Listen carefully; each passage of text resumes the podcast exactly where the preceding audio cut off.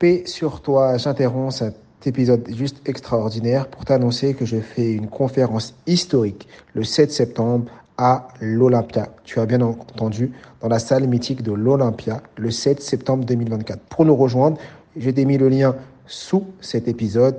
Rejoins-nous vite et rapidement parce que les places sont limitées. Ça va juste être extraordinaire et on va parler de mémoire et surtout comment ta mémoire est illimitée. Je compte sur ta présence. À très vite.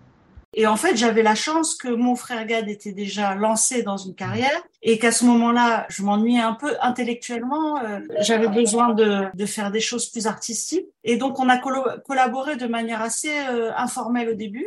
Et puis après, on a trouvé une, euh, un rythme de travail, une organisation entre nous. On a travaillé tous les deux sur ces spectacles. Je suis Mohamed Bouclé, auteur, conférencier et formateur en technique d'apprentissage. Je suis vice-champion du monde de lecture rapide et triple champion de France de mind mapping. Dans le podcast Connaissance illimitée, on démocratise les techniques d'apprentissage. Le but de ce podcast est de parcourir la vie de plusieurs personnes inspirantes pour vous démontrer que la réussite est à portée de tous. Paix sur vous, bienvenue dans ce nouvel épisode du podcast Connaissance illimitée et j'ai l'honneur d'accueillir Judith El Malé, qui est auteur, euh, metteuse en scène et euh, qui aujourd'hui, a, il y a pas quelque temps, a sorti son nouveau livre qui s'appelle Une reine et j'ai l'honneur de l'accueillir avec nous aujourd'hui. Elle va nous parler de son livre, mais surtout de son parcours qui est juste extraordinaire. Bonjour Judith, comment tu vas? Bonjour Mohamed, super bien, très bien. Ça me fait vraiment plaisir et moi aussi, je suis content de, de t'accueillir ici. On s'est rencontrés au salon du livre. On était juste à côté. Tu signais on était voisins, ouais. On était voisins euh, dans le salon pendant une heure. On a été voisins pendent une heure. Je pourrais dire que t'es ma voisine. Ouais, ouais, ouais. Je peux marcher. Un bon voisinage, hein. un bon voisin. Voilà. et exactement. Et donc on a discuté et on a sympathisé. Et franchement, ça m'a fait vraiment plaisir de, de te rencontrer euh, euh, lors du salon du livre. Et aujourd'hui, j'ai l'honneur de, de t'accueillir pour parler de, de ton livre qui s'appelle Une reine, mais surtout aussi de parler de ton parcours, parce que tu as un parcours juste extraordinaire entre le Maroc, la France, le Canada, peut-être d'autres pays que je connais pas. Non, ça, ça, ça va. Il y a que ces trois là. T'en as, eu que trois, donc ça va, que trois. Ah, alors, t'es né au Maroc, si je me trompe pas. Je, suis né au Maroc, absolument. Et, j'en suis partie à 18 ans, donc j'ai passé une bonne partie de ma vie au Maroc. D'accord. Et qu'est-ce qui ouais. Je suis partie quand j'ai eu mon bac. D'accord. Et qu'est-ce qui t'a fait partir du Maroc? En fait, euh, à l'époque au Maroc, euh, quand tu voulais faire des études supérieures, euh, il y avait, c'était presque une évidence qu'il fallait aller en France ou souvent au Canada parce que c'est l'Amérique francophone. donc on partait dès qu'on avait notre bac pour faire nos études supérieures. Et toi, tu as choisi la France et après le Canada ou comment ça s'est passé? J'ai fait un an en France, à Strasbourg. Mmh. J'ai fait une formation en économie. J'étais, enfin, Mm. J'étais nulle et non avenue dans ce secteur. Et ensuite, euh, je suis partie au Canada parce que c'était un projet familial pour mes parents. Mm. Et euh, mon frère Gad euh, euh, était viré de toutes les écoles du Maroc. Donc, euh, ils nous ont envoyés tous les deux à, à, Montréal parce que lui, il est plus jeune que moi, il a un an de moins. il fallait qu'il il aille dans une école et moi que je continue mes études. Donc, ils nous ont dit avancez, on vous rejoint la famille, avec mon frère Arié. On a avancé et ils nous ont jamais rejoints. Et, euh, et euh, voilà, on a fait. Euh, moi, j'ai habité 8 ans au Québec et Gabi 5 ans. D'accord. Et après, et quand tu étais au Québec, tu as fait quel type d'études? Parce que tu es auteur, mais. Moi, j'ai fait des trucs complètement différents. j'ai beaucoup hésité. je voulais je voulais faire quelque chose de scientifique, donc j'ai fait de la bio. Euh, alors j'étais très bonne en bio, mais je savais pas ce que j'allais faire avec, donc j'ai fait un an de bio. Ensuite, j'ai fait euh, euh, du design parce que j'aimais beaucoup le dessin. J'ai fait trois ans de design, j'ai même un, un, diplôme en design. Et j'ai arrêté, j'ai eu un enfant assez tôt, à 22 ans. Et, et ensuite, euh, quand je suis partie de Montréal, j'ai repris mes études. J'avais 26 ans et, et j'ai fait des études en journalisme. D'accord. Et c'est ces études de journaliste qui t'ont poussé à devenir metteur en scène ou comment? Parce que moi, j'ai envie de comprendre comment tu passes de études scientifiques, bio, où tu me disais aussi des difficultés, à je deviens metteur en scène. En fait, euh, je pense que c'est beaucoup. Euh, euh, je pense que si je m'étais écoutée depuis le début, j'aurais fait des études artistiques dès le départ. Et mais c'est culturel, hein, c'est l'époque. C'était euh, jamais, euh, enfin les métiers artistiques, c'était des métiers où on n'avait pas de débouchés, où c'était compliqué, surtout pour une femme. Il y, avait, plein de, de mais et de mais, et donc je l'ai pas fait. Donc j'ai essayé de suivre des voies un peu garanties, genre je vais faire médecine, je vais faire ci, architecte, mmh. et je me sentais jamais dans mon élément là-dedans. D'accord. Et, et en fait, c'est comme il y avait un gène familial de l'écriture, de l'artistique, etc., euh, c'était plus facile pour moi. moi quand j'ai fait mes études de journalisme, je suis allée travailler à TV5 Monde pendant plusieurs années, euh, où ça se passait très bien, mais j'avais un manque dans ma vie. Mmh. Et, et, en fait, j'avais la chance que mon frère Gad était déjà lancé dans une carrière et qu'à ce moment-là, j'étais un peu, euh, je m'ennuyais un peu intellectuellement. j'avais besoin de de, de faire des choses plus artistiques. Et donc, on a collaboré de manière assez euh, informelle au début. Et puis après, euh, ça s'est installé. On avait, on, a, on a, on a trouvé une, euh, un rythme de travail, une organisation entre nous. On a travaillé tous les deux sur ces spectacles. Et après, bon, ça m'a donné confiance pour travailler avec d'autres humoristes, pour écrire d'autres choses, travailler sur, dans la télévision avec, euh, avec, sur des émissions, euh, toujours de la comédie. Hein, on, on, reste dans son domaine euh, de prédilection, de, prédilection et familial. Ouais, exactement, parce que dans le livre, t'en, en parles. on va faire des discrétions entre ton parcours et le livre, parce que dans ton livre, tu parles de, de, de ta famille où il y a tous humoristes un peu, quand je dis humoristes, vous adorez, c'est vraiment dans l'âme. C'est le langage familial. Euh, quand j'étais adolescente, ça m'énervait parce que on pouvait pas avoir une discussion. Quand on est adolescent, on se prend pour, euh, je sais pas quoi. On veut avoir des discussions, on veut être déprimé, on veut et, et, tout le monde se marrait tout le temps. Tu veux pas avoir une discussion sérieuse? Dès que tu voulais poser une question, c'était euh, on, on, part dans le rire. Alors déjà, c'est dans oh, le Marocain a l'autodérision très facile. Dans la rue, ça se charrie, etc. Et dans ma famille, après je l'excise dans le livre, comme il y avait quelque chose, une histoire un peu lourde, mmh. j'ai l'impression que euh, ça a servi à alléger le quotidien, à alléger les réunions familiales, ne pas en faire des, des, des, des trucs un peu crispés. Et donc, euh, à force de s'entraîner, hein, c'est comme euh, les boulangers, ils font de la pâte toute leur vie avec leurs parents dans la cuisine, etc. Et ben, il y a une espèce de, de savoir-faire euh, inconscient qu'on a absorbé toute son enfance, et c'est plus facile. Euh, pour nous, quoi. Et chacun en a fait un petit peu euh, ce qu'il voulait. Euh, chacun a fait sa recette avec, quoi. Et toujours sur ton aspect scolaire, comment ça se passe quand tu as vécu 18 ans dans un pays comme le Maroc, avec le poids de la culture et tout, et d'un coup, tu dis, bah, faut que j'aille en France, et après, non, je, reste, je, suis, je suis à peine resté un an, boum, je vais au Canada.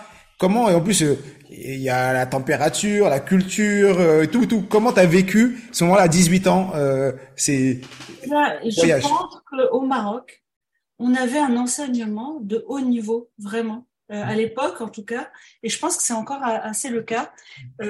Moi, j'étais dans une école où, où c'était l'apprentissage était très rigoureux, très sérieux, le niveau était élevé, et puis on avait, enfin, ça va bien avec avec ton t-shirt et ton livre.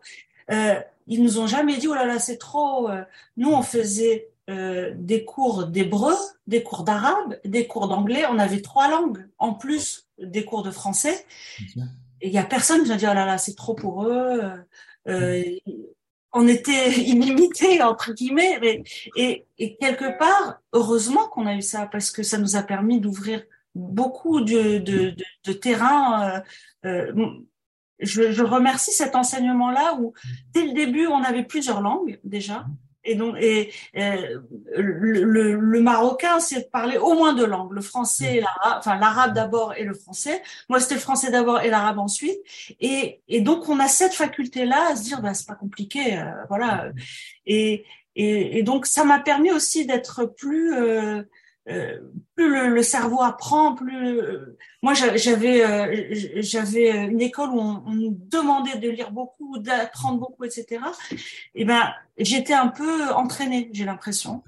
Et euh, alors culturellement c'est compliqué, mais mais avec l'humour on, on observait ben, quand on vient du Maroc et qu'il fait moins 40 dehors, on, on peut que rire parce que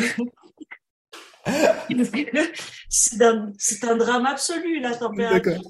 ah oui, parce que quand tu arrives, parce que déjà, tu as eu un sas, un petit sas en France, euh, de décompression. Tu t'es, et après, quand tu arrives au Canada, tu dis, oula. non, mais c'était, c'est invraisemblable. Parce que c'est pas seulement il fait froid, mais ça dure très longtemps. Ouais. Ça dure huit mois, c'est sans fin, quoi. Mais il y, a, y, a, y, a, tellement de choses de, de positives euh, euh, que tu oublies un petit peu euh, là où tu te trouves. Et, et c'est vrai que, que là-bas, il y a, y, a, y a une possibilité de, de, de d'apprendre à n'importe quel âge, n'importe quelle heure. T'as quand même tenu huit, as quand même tenu huit ans là-bas. Hein. Ouais, ouais, j'ai tenu huit ans. Et l'adaptation, c'est-à-dire que tu as eu, t'avais pas problème d'adaptation de langue parce que tu connaissais déjà euh, la langue, mais est-ce que l'adaptation euh, culturelle, euh, t'as, as eu, euh, ça a été compliqué pour toi? Pourquoi je te pose la question? C'est plutôt pour les personnes qui sont en France, parce qu'il y a beaucoup, beaucoup des francophones, mais qui veulent voyager. Et on a des personnes qui ont cette, ce frein mental, se disent, je peux pas aller, j'ai envie d'aller m'installer au Maroc, j'ai envie d'aller m'installer au Canada, en Angleterre. Euh, il y a plein de gens, des fois, quand je discute avec eux, ils me disent, euh, après mes diplômes, je voulais partir, mais j'ai eu peur. Ou même des parents aujourd'hui avec leurs enfants qui euh, se disent, bah moi j'ai envie de partir, mais qui se freinent et qui mettent le frein à main pour plein de croyances différentes. Et donc toi, tu l'as vécu deux fois, euh, Maroc, France, France, Canada, Canada, euh, France par rapport à cette expérience-là et aux personnes qui vivent ça, qu'est-ce que tu aurais à leur dire? Bah, Déjà, moi, c'est, j'aurais pas été la même personne et c'est c'est une école euh, de la vie évidemment, mais c'est une école d'adaptation euh, mentale. Euh, et c'est une ouverture incroyable. Je me rends compte que quand on arrive dans un pays, eh ben, on, est obligé de d'assouplir notre cerveau. Je sais pas comment on peut exprimer ça. Notre cadre de référence, c'est-à-dire qu'aujourd'hui, tu es obligé d'être. C'est magnifique d'être neuf quelque part. Mm. C'est-à-dire d'observer les choses telles qu'elles nous viennent et, d'essayer de comprendre. Notre cerveau est en activité permanente. On sort de notre zone de confort. Alors je dis pas que c'est c'est pas dur, mais on en ressort tellement plus riche. Et pour vous donner un exemple, moi je suis une maman et je suis une mère juive. Et, mais j'ai un fils de 18 ans et évidemment, je serais, je serais très triste qu'il parte, mais je le pousse à partir parce que je sais que euh, je, rien ne remplace ça. Je le pousse à aller passer un an à l'étranger où il veut, mais d'aller trouver d'autres cultures, d'aller se confronter à des, des, des, différences et se frotter à d'autres personnes. Parce que c'est bien la stabilité, etc mais il faut un petit peu sortir de sa zone de confort. Je, je, je suis une fervente euh, euh défenseuse, on dit défenseuse, de, de, de, de, ça parce que ça, moi, ça m'a appris énormément de choses. pas été... Le, enfin, l'écoute, ça apprend le, la différence. C'est, c'est ah tiens, il fait pas ça comme nous, ah c'est intéressant ou c'est bien, c'est pas bien, mais et on prend à chaque fois quelque chose de bon de ce qu'on a vécu. Quoi. Et donc, tu n'avais pas été la personne que tu es aujourd'hui si tu avais fait pas autant voyager. Oui, euh, non seulement voyager, mais mais aller vivre ailleurs. Parce que le voyage, c'est encore autre chose. mais ce que je pense, c'est vraiment vivre euh, ailleurs, quelques mois, une année, plusieurs années, ça change tout. Ça va vraiment. Euh... Je suis d'accord. Moi, j'ai juste fait le transfert Paris-Montpellier. Pour moi, j'ai l'impression d'avoir changé de, de, vie, de pays. Alors, juste en partant de Paris à Montpellier. Et... On n'a pas besoin d'aller très loin. Effectivement. Moi, et tu parlais de, tu parlais de, de ton fils. Tu parles. alors, je sais pas si dans le livre euh, les noms c'est les bons. C'est Jules ou Non, c'est pas les noms, mais mon fils s'appelle Joseph, mais. D'accord. Il y a des ressemblances. Ok, il y a des ressemblances. Mais euh, moi, quand je suis parti, je suis dans une famille nombreuse. J'ai six sœurs, euh, seul garçon, donc famille marocaine comme toi. Ah, mais ouais.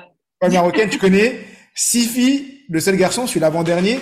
Donc je te, je te fais la lignée pour que ma mère elle arrive à avoir son premier garçon et le poids euh, de tout ça. Et donc quand moi à 29 ans, ma, famille vit à Paris, quand moi à 29 ans j'aurais dit euh, c'est bon je vous abandonne, je vais vivre à Montpellier, qui est juste à 3 heures de train. Quand je dis je vous abandonne, je leur ai dit je vais aller à Montpellier pour plus mille et une raisons. Pour eux, c'était un abandon. C'était bah, bien sûr, c'était exactement la trahison. Il veut plus de nous. Qu'est-ce qu'on lui a fait? Euh, On a alors qu'il y a rien de tout ça. C'est juste qu'il a besoin de, de, vivre autrement. Et c'est en partant de la banque que j'ai découvert la lecture rapide, que j'en suis où j'en suis. et peut-être que si j'étais resté dans le cadre, le même cadre, j'aurais pas vécu ce que j'ai vécu. la solitude euh, qu'on a quand on arrive dans un pays, etc., elle est très bénéfique. C'est dur, je dis pas que c'est pas dur, mm-hmm. mais ça nous permet de se retrouver avec soi-même, avec nous-mêmes, et mm-hmm. de se dire de quoi j'ai envie maintenant. Mm-hmm. Ce que tu dis aussi dans ton livre, c'est qu'est-ce que j'aimais quand j'étais petite, qu'est-ce que je pourrais, euh, enfin, euh, quelles sont mes envies, et je vais y aller. Mm. Parce qu'on est moins contraint par euh, il faut aller dîner avec ses parents, il faut aller ci, il faut aller. Exactement. Et, on est dans un nouveau monde, dans une nouvelle. Et il y a moins de contraintes sociales puisqu'on on, on est tout nouveau dans un, un endroit. Et c'est bien, c'est un, c'est un restart, c'est, c'est intéressant quoi. C'est exactement ça. soi-même quoi. Je voulais savoir comment, qu'est-ce qui t'a poussé à écrire ce livre? Parce que le aujourd'hui